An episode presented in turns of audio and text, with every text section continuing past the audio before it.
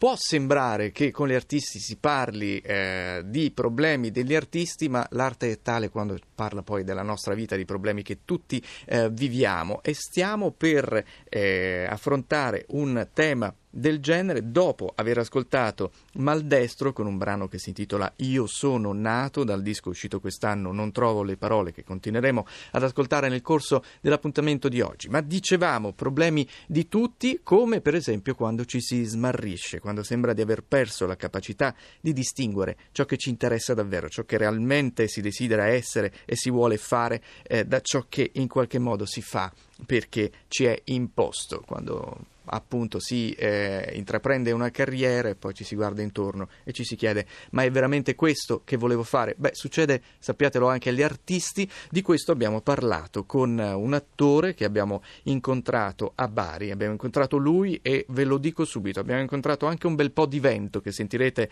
dentro eh, il microfono di questa intervista perché lo abbiamo incontrato in una piazza, piazza del Ferrarese, in una mattina eh, dove è successo un po' di tutto, perché ci piace stare per strada, piace molto a noi, piace molto a Ippolito Chiarello, sentirete il vento, ma sentirete anche un po' di voci di persone che si avvicinano, non curanti del fatto che stavamo facendo un'intervista e quindi ci chiedono un po' spicci, ci chiedono eh, di comprare dei fiori, eccetera. Le cose che succedono per strada. Per strada stiamo oggi Ippolito Chiarello che ha detto a me piace stare a teatro, però è proprio a teatro che ogni tanto mi domando ma è veramente quello che volevo fare? È questo il pubblico che volevo incontrare? E proprio sulla scorta di questa domanda è ingaggiato una sorta di dialogo, di trattativa con il teatro. Le abbiamo chiesto se questa è anche un po' una polemica e da questo poi è scaturito il racconto del suo ultimo progetto, Ippolito Chiarello.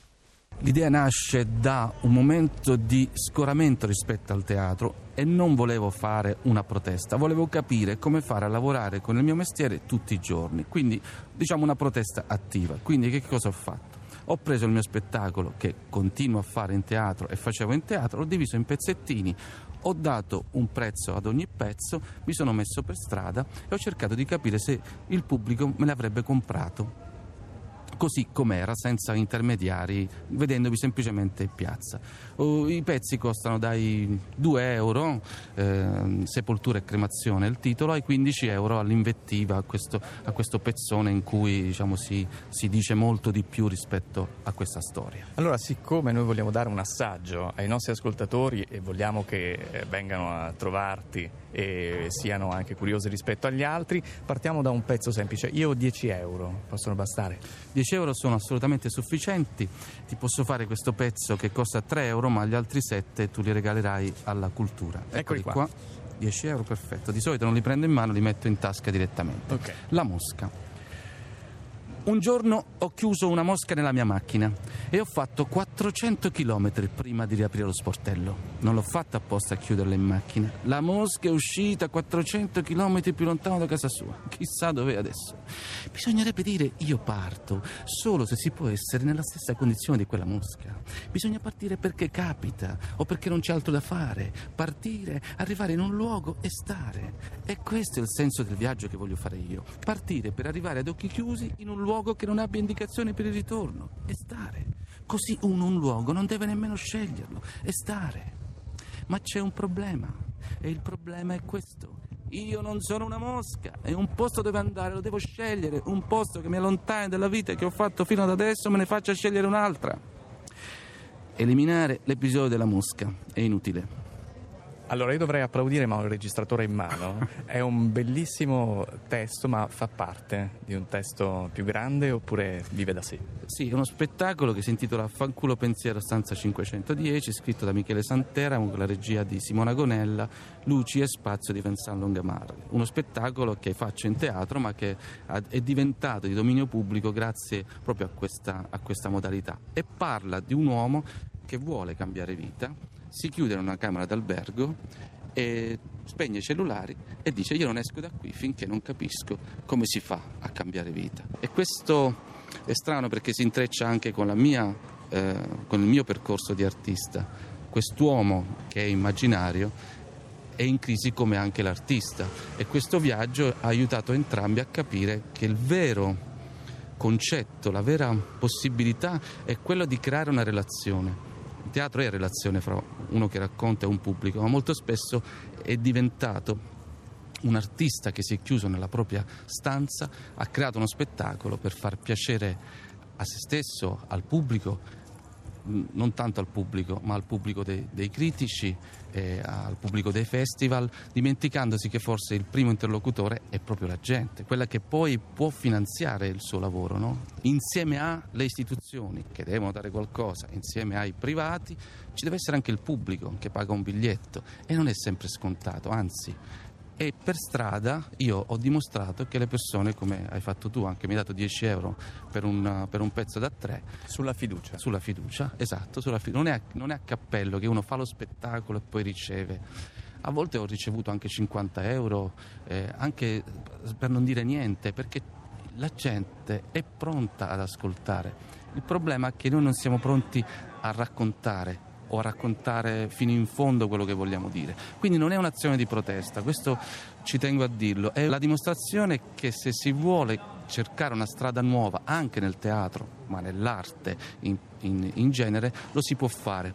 A proposito di inviti, questa operazione è un invito a teatro per il pubblico, ma qui c'è un invito anche per gli artisti per gli artisti, è vero. Il 30 di ottobre a Lecce, alla quinta edizione, facciamo questo raduno mh, mm, di barboni, chiamiamolo così, artisti barboni per un giorno. Quindi tutti gli amici attori, artisti anche di altre arti che vogliono partecipare.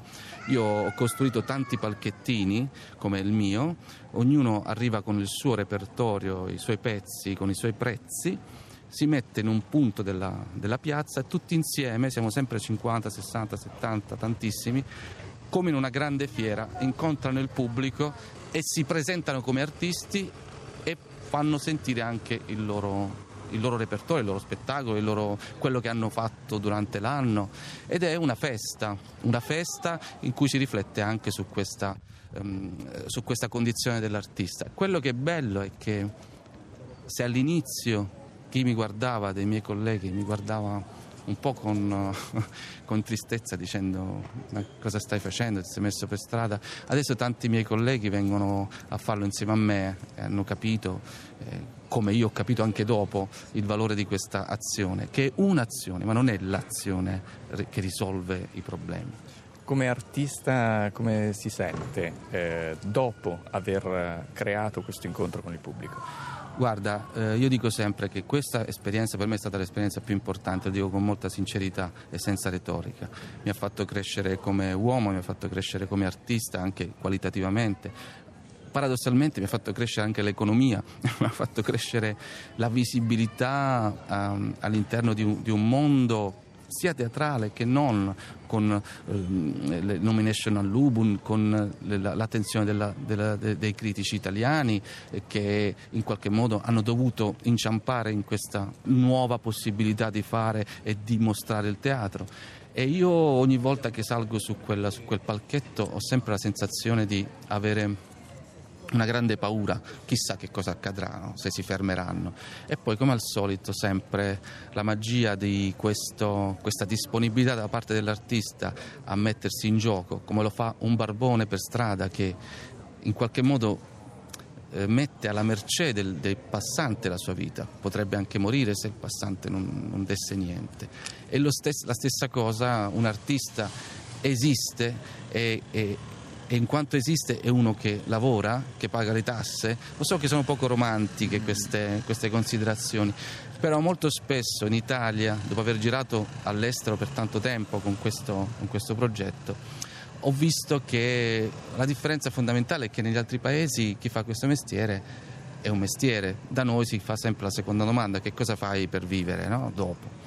E a proposito di questo, eh, è nato un film poi all'interno di questo viaggio di sei anni che vuole essere una testimonianza sia per il pubblico che per quelli che fanno questo mestiere, per capire, per lasciare un segno e per raccontare, per stimolare gli altri anche a guardare il proprio lavoro con un atteggiamento diverso, specialmente anche quelli che cominciano, no? che non devono cominciare da scritturati subito, devono pensare che il loro è un mestiere, devono essere bravi nel farlo e devono mettersi in gioco per capire come quel mestiere può portare un'economia. Per il pubblico è abituarsi a conoscere, quindi a innamorarsi dell'arte e quindi del teatro, quindi a difenderlo. Questo è il, diciamo, il concetto più, più, grande. Il film si intitola Ogni volta che parlo con me, che è un pezzo dello spettacolo che costa 7 euro. Sarà proiettato adesso, andremo a Berlino, a Madrid, a, a Londra, poi a mm, Firenze, Napoli e il 31 ottobre, il giorno dopo il 30 che c'è questo raduno degli artisti, lo proietteremo a Lecce come finale.